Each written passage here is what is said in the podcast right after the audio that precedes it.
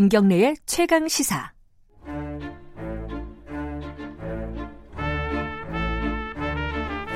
네, 김경래 최강 시사 3부 시작합니다. 수요일마다 돌아오는 영화 스포 어, 최강 시사 영화 코너 스포일러 시간입니다. 오늘도 최강이 영화 평론가 나와 계십니다. 안녕하세요. 네, 안녕하세요.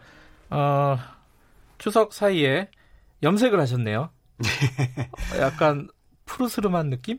네, 그죠? 뭐 이게 ash blue라고 그러더라고요. 잿빛하고 파란색하고 합쳐가지고 아, 더 나이 들기 전에 한번 해보려고. 예, 네. 이, 어, 이, 멋있어 보입니다. 예. 아유, 감사합니다. 예. 예. 이 염색한 모습을 확인하시려면 유튜브 어, 라이브로 들어오셔서 어, 최강희 평론가의 어, 염색 모습을 한번 예, 종, 예술계에 종사하시니까 확실히 좀 어, 자유로우신 것 같아요. 오늘 할 얘기는 검사, 검찰 얘기입니다. 영화 속의 검찰. 음, 아, 이거 재밌을 것 같아요. 어, 영화에 검사들 많이 나오죠, 우리나라 영화에. 많이 나오죠. 예. 예. 뭐 대표적인 게 어떤 게 있을까요? 뭐 언뜻 떠오르는 영화만 해도 일단 범죄와의 전쟁, 나쁜 놈들 전성시대, 뭐 아. 부당거래, 아, 예, 예. 아, 거기에, 아, 곽도원 씨? 예, 예, 예. 그리고 뭐 내부자들, 음, 또 부당거래. 1987이라는 영화에도 검사가 나왔고요. 예. 거기에 하, 하정우 씨가. 네, 하정우 씨. 예. 보면 좀 정의로운 검사죠. 아, 그러네요. 예, 그. 영화 속에서는. 음. 근데 대체로는 우리나라 영화 속에서의 검사의 모습은 그다지 긍정적이지는 않은 것 같아요. 아, 이 전체적으로 보면은. 예, 어. 별로 그렇게 좋은 캐릭터로 묘사되는 경우가 많지는 않은데 음. 물론 이제 정의의 수호자로서의 검사를 다루는 경우도 있는데 네. 아까 마- 방금 말씀하신 말씀드린 1987의 음. 하정우 씨가 맡았던 검사라든가 네. 뭐 내부자들이라는 영화에서의 조승우 씨가 조승우 맡았던 씨, 검사 예. 뭐 이런 검사들은 정의롭죠. 예. 음. 근데 전체적으로는 그렇지는 않다. 전체적으로는 그러니까 뭔가 좀 모두 흔히 이제 영감님이라는 표현을 쓰잖아요. 그 어감 자체도 예. 그다지 그렇게 좋은 것 같지는 않아요. 그 영감님이라는 표현을 쓰는데 이게 뭐랄까 이렇게 국가 권력 혹은 뭐 이면의 배후 권력을 위한 음. 그것을 대행하는 그 권력에 음. 있던 이권이나 이해를 대행하는 그런 검사들의 모습 음. 이런 것들이 조금 더 많이 그려지는 걸로 봐서는 음. 아무래도 영화를 만드는 분들이 영화 창작자들이 검사를 그렇게 그려야 사람들이 설득될 것이다라고 믿는 거죠. 아하. 사람들이 검찰에 대해서 그다지 그렇게- 좋은 그렇죠. 이미지를 안 갖고 있다, 기본적으로. 그렇게 생각하는 것 같아요. 그러니까 음. 일단 검찰이라고 하는 데가 일단 국가 권력, 그러니까 국가의 어떤 법 집행, 네. 법의 수호자로서의 역할을 하는데 과연 그것이 이제 그 현실에서 얼마나 공정하고 네. 어, 정의롭게 구현이 되고 있느냐라고 네. 하는 질문에 대해서 우리 많은 국민들이 체감하기로는 음흠. 그렇지 않다. 음흠. 뭔가 어떤 항상 보면 기득권자들의 그 권익이나 이런 것들을 더 우선시하고 또 언- 아니면 검찰 권력 그 자체의 수호자로서의 네. 그런 역할들이 이제 평소에 많이 비춰지는 모습으로 이제 봤기 때문에 예. 어, 영화 창작자들도 검사를 정의롭게 그리면은 이 비현, 비현실적이다. 판타지. 예, 예. 근데 이렇게 생각하는 거죠. 아, 그렇구나. 그 생각해 보면은 검사들 나오는 장면에 룸사롱이 많이 나왔던 기억. 많이 나오고 예. 검사 나오는 장면은 늘 항상 그 단골 손님처럼 이제 그 일종의 상투성 클리셰죠. 어 보면은 꼭 항상 일식집에서 아, 맞아요. 회, 예. 왜 이렇게 회들을 많이 먹을지 예, 몰라요. 엄청나게 좋은. 회를 마시고 회에다가 이제 딱 고급술 마시고 네. 아니면 막 방금 말씀하신 것처럼 윤사롱이라든가 음, 이런 모습들 그러니까 배우의 음. 이제 이면의 그런 모습들이 물론 실제로 일선에서 예, 활동하시는 검사들이 예. 그런 건 아니겠죠. 그렇겠죠. 그렇지 네. 않으리라고 믿습니다. 근데 어, 이제 영화적인 상상력 속에서 검사들이 그렇게 묘사되는 것은 음, 이제 아무래도 이제 좀 어, 우리가 이제 정의로운 면보다 이면에 이제 꼼수를 많이 부리고 음. 또는 이제 자기가 가지고 있는 검사로서의 검찰로서의 어떤 권력 이런 것들을 이용해서 뭔가를 얻으려고 하는 네. 음. 부당한 이익을 얻으려고 하는 그런 모습들로 상상이 되는 개연성이 예. 예, 우리 뭐 뉴스나 언론 보도를 통해서 많은 사람들이 느끼는 바이기 때문에 영화가 예. 그렇게 묘사된 묘사하는 게 아닌가 싶습니다. 예. 그 어, 한타지, 그러니까 아주 강직한 검사의 저 이미 첫 이미지는 네. 모래시계 드라마의 모래시계. 아 예. 그 박상원 씨가 네네. 그 검사 역할을 했잖아요. 예. 홍준표 전 대표를 모델로 했다는 설도 아, 있는. 예, 예. 거기서 어, 그 장면이 진짜 멋있었어요. 그 음. 깡패들하고 딱 부딪혔는데 네. 이 신분증을 딱 보여주면서 음. 나 서울 서울지검의 음. 강우석 검사야. 딱 이러니까 음, 검, 어, 깡패들이 쫙 쫄아가지고 음. 네. 그게 진짜 멋있는 장면 중에 하나였는데 그 음. 뒤에 이제 성인이 돼서 보니까 방금 말씀하신 안 좋은 검사들을 더 많이 보게 되는 그게 이제 예. 사실 어, 표현의 자유라고 하는 맥락하고도 연관이 되는데요. 예. 그 모래시계가 나왔던 시기가 아마 90년대 초일 그렇죠. 거예요. 예. 그때만 해도 뭐 여전히 노태우 정부 시절이었기 때문에 네. 그 일테면 국가 권력이나 공권력을 어, 부정적으로 묘사해서는 음. 안 되는 그런 분위기였어요. 그때는 그 김영삼 정부 때. 아 김영삼 정부 예, 때나요? 예. 아 그러니까 실제로 예. 어 실제로 어 지금도 중국에서는 네. 그 흔히, 공안이라 그러죠. 예. 그러니까 중국은 경찰을 공안이라 부르는데 어, 영화에서 공안은 절대로 죽어서는 안 됩니다. 아, 중국은. 그래요? 예. 어. 어떻게 공권력이 죽을 수 있냐라는 거죠. 근데 그 지금도 어, 중국은 여전히 검열이 있는데 대륙의 기상인가요? 예. 아니 그게 아니고 어, 그만큼 이제 국가 권력의 그 위상이나 예. 어, 이런 것들을 중요하게 생각한다는 거죠. 예. 아, 좀 서설이 길었는데, 영화, 예. 본격적으로 영화, 뭐, 뭐부터 가볼까요? 일단 검찰이 전면에 드러난 그런 네. 영화가 어, 2016년에 나왔던 정우성 씨 그리고 조인성 씨 주연의 영화죠. 더 네. 킹. 음. 영화의 제목도 참 의미심장해요. 더 킹. 왕. 음. 누가 왕이냐? 음. 뭐 이런 건데. 둘 다 검사였던 거죠? 예, 정우성 씨, 정우성 씨? 어, 조인성 씨는 이제 막 검사가 된 사람이고 네. 어, 열심히 공부해서 이제 사법고시 패스해서 이제 검사가 됐어요. 청운의 네. 꿈을 품은 아 정말 어, 이, 이 땅에 정의를 바로 세워야지라고 하는 사명감에 똘똘 뭉친 아하. 그런 젊은 검사입니다. 네. 그리고 그 정우성 씨는 이제 영화 속에서 흔히 말하는 부장 검사 음. 정도 되는 그러니까 탈코 다른 음흠. 모든 사건들을 다 겪으면서 어, 여기까지 왔는데 이 정우성 씨는 그야말로 이제 해바라기형 검사예요. 음, 권력에. 국가 권력에 무조건 충성하는 예. 음흠. 그런데 이제 라인을 잘 타야 되는 거예요. 네. 어떤 라인을 타느냐. 이 검찰 내에도 뭐 누구 라인 누구 라인이 있을 거 아닙니까? 네. 뭐 그런 라인이 있는 것 자체는 바람직하지 않지만 네. 어찌됐든 정치 권력과 줄이 닿아 있는 어떤 라인이 있을 거 아니에요. 그러면 이제 그 라인을 타고 검사들이 이제 옷을 벗은 뒤에 이제 음. 정치계로 입문하게 되는 거죠. 네. 어, 실제는 어떤지 모르겠습니다. 아무튼 영화 속의 설정은 그렇습니다. 근데 이제 정우성 씨가 바로 그런 그 라인 타는. 어, 검사예요.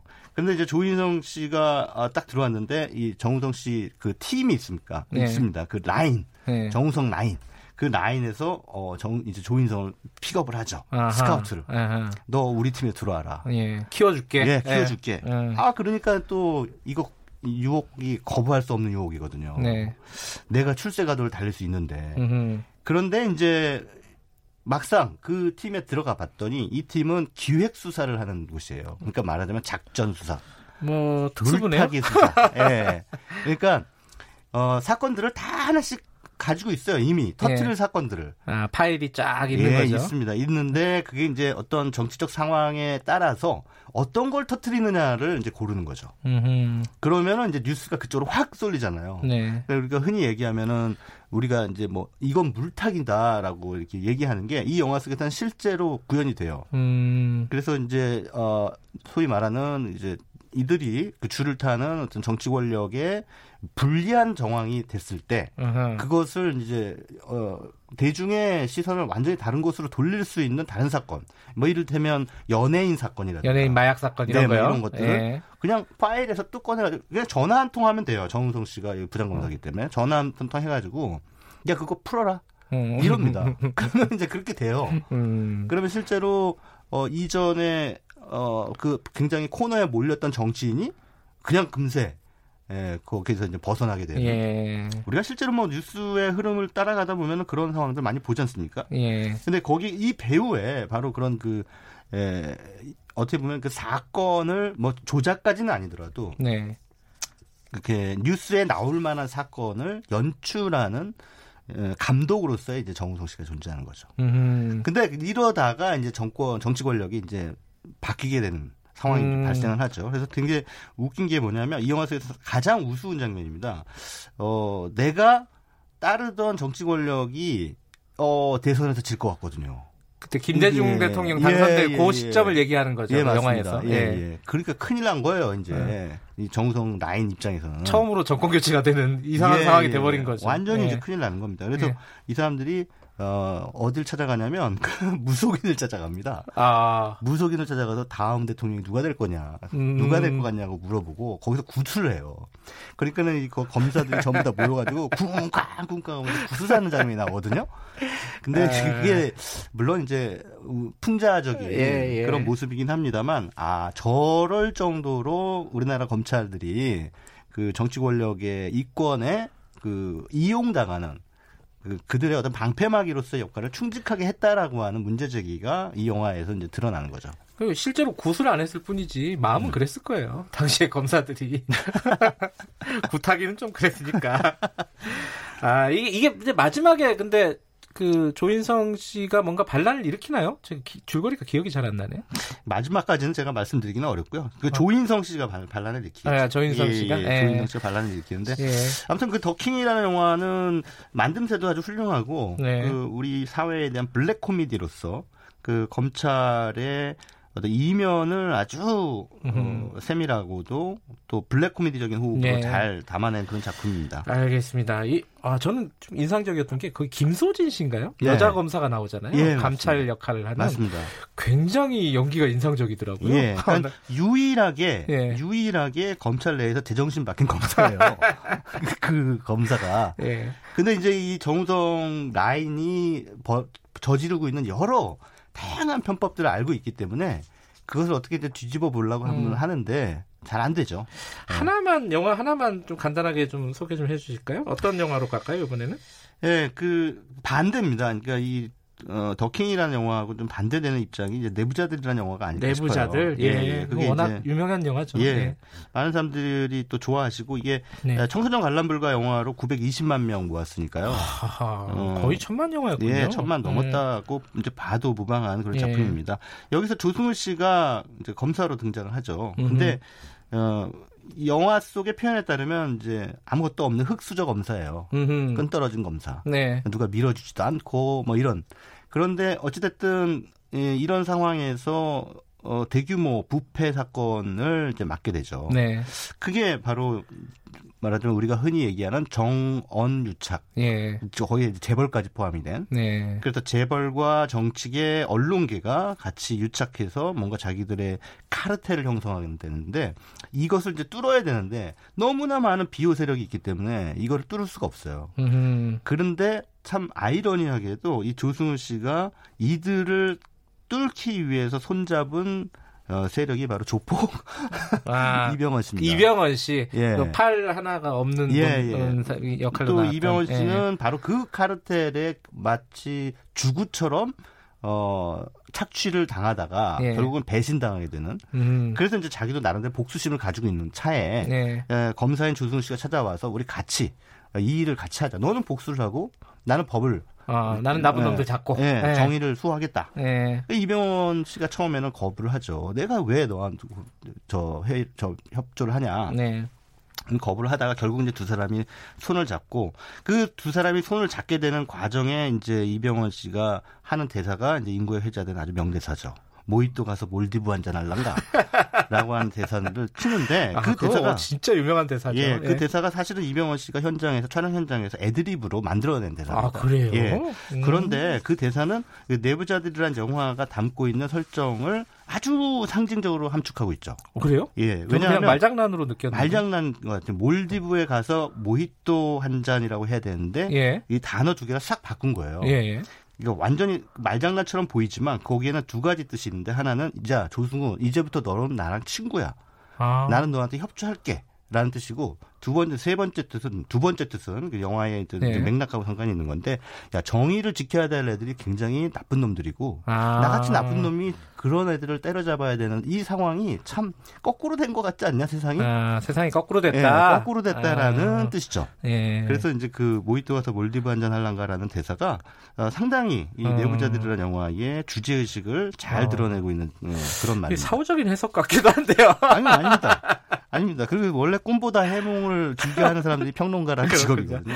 시간이 거의 다 됐는데 네. 그 최강 평론가께서 네. 검사가 나오는 영화 중에 네. 뭐 하나 좀 추천해 주실 만한 어, 이, 이, 이 영화는 꼭, 봐- 꼭 보자 뭐 이런 거 하나 예, 있습니까? 뭐 한국 영화 가운데는 앞서 말씀드린 더킹이라는 영화가 예. 어, 볼만하고요. 예. 외국 영화는 많은 분들이 보셨을 거예요. 그 다크나이트. 그 아. 슈퍼히어로 영화로 많이들 알고 계신데 배트맨 나오는 거? 예, 배트맨 어. 나오죠. 근데 배트맨이 그 사실은 그 배트맨은 어 어떻게 보면 그 공권력이 아니잖아요. 예. 그냥 자기 혼자 잘난 척 하면서 정의를 수호하는 친구인데 하비덴트라고 하는 검사가 등장합니다. 아 그러네요. 예, 근데 하비덴트한테 그러니까 아, 공식적으로 혹은 법적인 절차를 거쳐서 정의를 수호하는 것이 좋다라고 생각을 해서 하비덴트에게 자신이 할 일을 이양하려고 해요. 음. 근데 하비덴트가 세상에 저기 조커한테 한번 당하고 나더니 이상해져요. 아 이게 변하죠. 악, 악인으로 변하죠. 예, 악인으로 예. 변합니다. 투페이스 그래서 투페이스라는 별명을 음. 갖게 되죠. 그래서 어떻게 보면은 그 영화는 어 공권력 혹은 어떤 정의 이 사회 정의의 그 양면성을 그 하비 덴트라는 검사를 통해서 보여주는 것이죠. 그건 어떻게 보면 우리 사회 검찰의 이면이기도 하고 네. 그래서 검찰 개혁의 필요성이 제기되는 거겠죠. 배트맨이 아니라 하, 하비 덴트인가요 이름이? 예, 예. 네, 하- 그 검사에 주목해서 한번 봐도 예. 영화가 다르게 보이겠네요. 자 오늘 여기까지 듣겠습니다. 여- 머리 염색하고 오신 최강희 영화 평론가였습니다. 고맙습니다. 예, 감사합니다. 김경래 최강 시사 듣고 계신 지금 시각은 8시 46분입니다.